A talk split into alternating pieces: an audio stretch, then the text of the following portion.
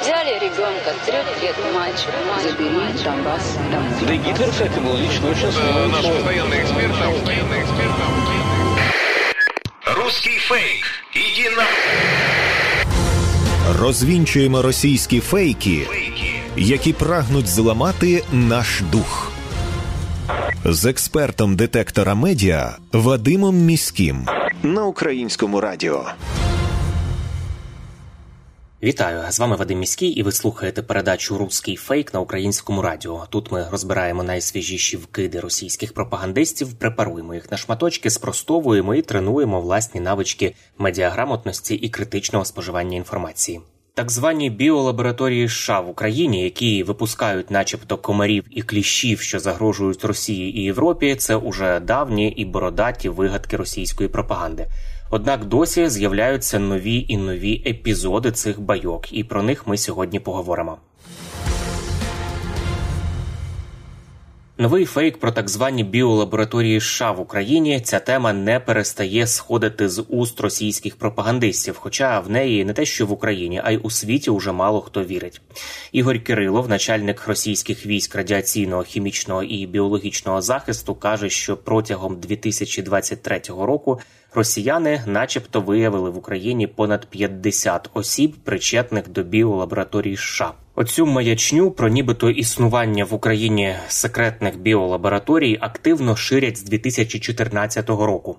З початком пандемії COVID-19 почалася нова хвиля фейків на цю тему. Акцент робили на тому, нібито що це фактично уже військові об'єкти НАТО, які проводять воєнно-біологічні дослідження. Згодом російські міноборони і пропагандисти іще згустили фарби, волаючи про створення у таємних українсько-американських лабораторіях біологічної зброї масового знищення. Це і вірус мавп'ячої віспи, і інфіковані коронавірусом голуби, і бойові комарі, які знищуватимуть населення Росії. Київ звинувачували у нібито намірах використати напрацювання біолабораторії для проведення диверсій, зокрема на території Росії. Наратив про секретні біолабораторії в Україні неодноразово запускався Кремлем і ніколи при цьому не підтверджувався якимись фактичними даними. І мова не тільки про дані, а й про банальну логіку. Навіть восени 2022 року Росія скористалася своїм правом скликати спецзасідання Ради безпеки Організації Об'єднаних Націй, де розповідала іншим членам ради про свої лякалки щодо комарів і кліщів і висловлювала необґрунтовані звинувачення на адресу США і України. А перед тим Росія офіційно надіслала до Радбезу проект своєї резолюції про створення комісії для розслідування діяльності біолабораторій США в Україні, а також скаргу щодо їхньої діяльності. Посол США Лінда Томас Грінфілд на тому засіданні Радбезу сказала наступне. Твердження Росії є абсурдними з багатьох причин, зокрема й тому, що такі небезпечні види, навіть якби їх можна було використовувати як зброю, становили б таку ж загрозу для європейського континенту і для самої України, як і для будь-якої іншої країни і Росії також. Так само, як і Росія, так і комахи чи птахи не схильні дотримуватися або поважати суверенні кордони. Кінець цитати. І не подумайте, це не єдине засідання Радбезу ООН, скликане Росією для розгляду нісенітниць. Схожу ініціативу держава-агресор виявила і на початку вторгнення у березні 2022 року. Повторний розгляд на найвищому рівні таких питань постпред Великої Британії при ООН Барбара Вудворд назвала цілеспрямованим засмічуванням порядку денного Радбезу ООН нісенітницями замість того, аби виконувати власні зобов'язання. Утім, замість ухвалення російських резолюцій щоразу Радбез резюмував зворотне: ні про які таємні американські біолабораторії немає фактів. Такі пояснення орган надавав уже двічі у березні і жовтні 2022 року. США та їхні союзники також звинуватили Росію в тому, що Кремль марно витрачає час Радбезу ООН, розповсюджуючи теорії змов у спробі відвернути увагу від звірств, які російські війська чинять в Україні. Для чого Москва продовжує штучно підживлювати цей довгограючий наратив, розповів Іван Сличко, старший аналітик Центру протидії дезінформації при Раді національної безпеки та оборони для програми «Факт-чек». Послухаємо. Це довгожитель насправді дезінформаційна кампанія. Її активно просували ще до початку повномасштабної війни. Тому зараз подібними вкидами, якимись маленькими наративами або невеличкими заявами вони так чи інакше вимірюють певний резонанс, що більше відгукується в головах росіян.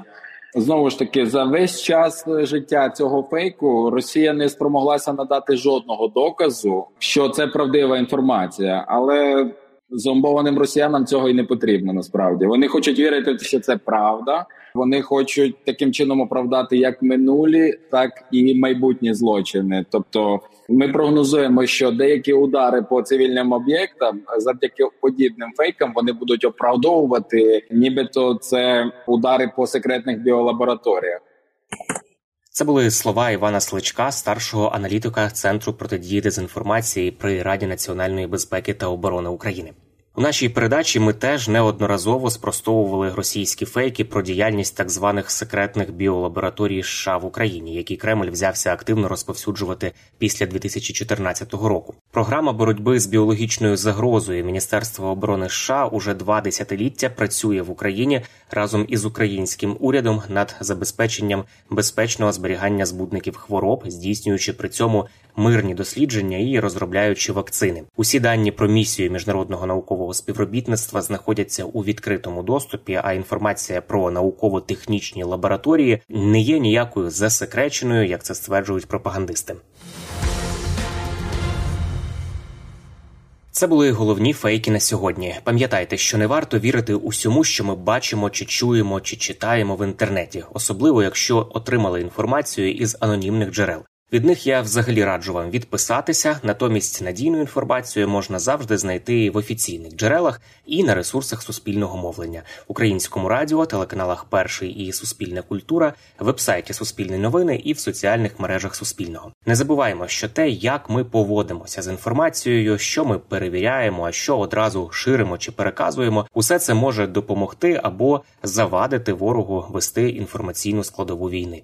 Тому вмикаємо критичне мислення, перевіряємо перевіряємо інформацію і не дозволяємо брехні маніпулювати нашими думками. З вами був Вадим Міський. До зустрічі. Руський фейк. Іди на Розвінчуємо російські фейки, які прагнуть зламати наш дух. З експертом детектора медіа Вадимом Міським на українському радіо.